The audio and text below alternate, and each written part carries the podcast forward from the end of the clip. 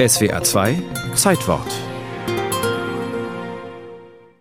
Eine gute Handvoll nebeneinander existierender Forschungsinstitute, etwa 3000 Beamte plus die Befugnis, Entscheidungen zu treffen, die für die Wirtschaft wichtig und teuer sind.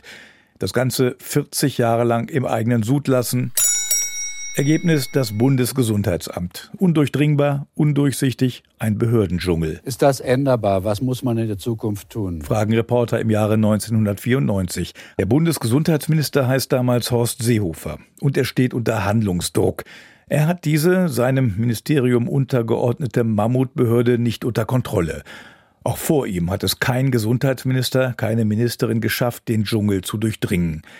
Aber nun sind Fehler und Versäumnisse der Behörde öffentlich geworden. Tödliche Fehler und Versäumnisse. Wir haben dezidiert davor gewarnt. Die Krankheit AIDS schreckt die Menschen. Besonders gefährdet Homosexuelle, Drogenabhängige, Prostituierte und eine bestimmte Patientengruppe. Schon seit Monaten hatte Rainer Grote, ein Interessenvertreter der Hämophilie-Patienten, der sogenannten Bluter, von einem Blutkonservenskandal größeren Umfangs gesprochen. Wir sind auch so weit gegangen, dass es verantwortlich Mitarbeiter gibt in verschiedenen Aufsichtsbehörden und die nicht nur jetzt in diesem Fall gezeigt haben, dass sie nachlässig gehandelt haben, dass sie bestimmte Informationen zurückgehalten haben. Der sogenannte AIDS-Bluter-Skandal. Betroffen etwa 1500 Menschen. Sie werden in den 1980er Jahren durch kontaminierte Konserven mit HIV infiziert.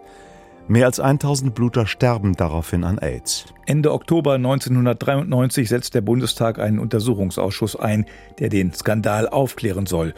Unter dem Brennglas das Bundesgesundheitsamt. Der Vorwurf: Das Bundesgesundheitsamt habe in 373 Fällen Kenntnis gehabt von Hämophilie-Patienten, die durch HIV-verseuchte Blutkonserven AIDS bekommen hätten, aber das Amt habe diese Fälle geheim gehalten. Auch gegenüber dem Gesundheitsministerium. Ich möchte jetzt wissen, wo sitzt der Beamte, der Verwaltungsangestellte, der Mitarbeiter, in welchem Institut des Bundesgesundheitsamtes, und hat dem Minister verschwiegen, dass es diese zusätzlichen Fälle gibt, dem Ausschuss in seiner Gesamtheit verschwiegen, dass es diese Fälle ist. Wer war das? Wer war das? Und wer war für all die anderen Skandale verantwortlich? Das Bundesgesundheitsamt ist damals nicht zum ersten Mal in den Schlagzeilen. Ein Beispiel: Asbest. Im Jahre 1977 beginnt das BGA damit, die Fasern dieses Dämmstoffs auf gesundheitliche Risiken hin zu untersuchen. Die Wissenschaftler brauchen, sagen Kritiker, auffällig lange, bis klar ist, das Zeug ist hochgradig krebserregend. 1989 rügt der Bundesrechnungshof, dass das Gesundheitsamt offenbar Spenden der Asbestindustrie entgegengenommen hat.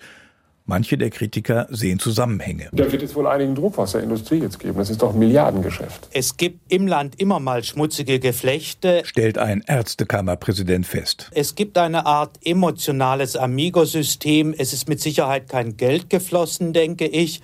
Aber man kennt sich, man trifft sich zum Abendessen. Die Leitungsetagen des Amtes und die Leitungsetagen der pharmazeutischen Industrie. Niemand dringt hindurch, durch diesen Dschungel. Ist das änderbar? Etwa dadurch, dass das Bundesgesundheitsamt wirklich nur umstrukturiert wird?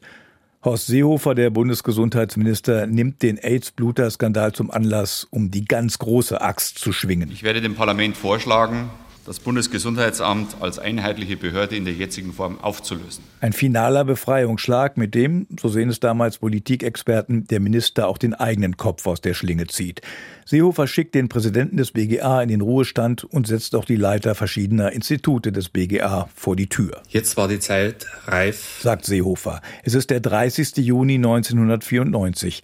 Nach 40 Jahren ist das Bundesgesundheitsamt Geschichte.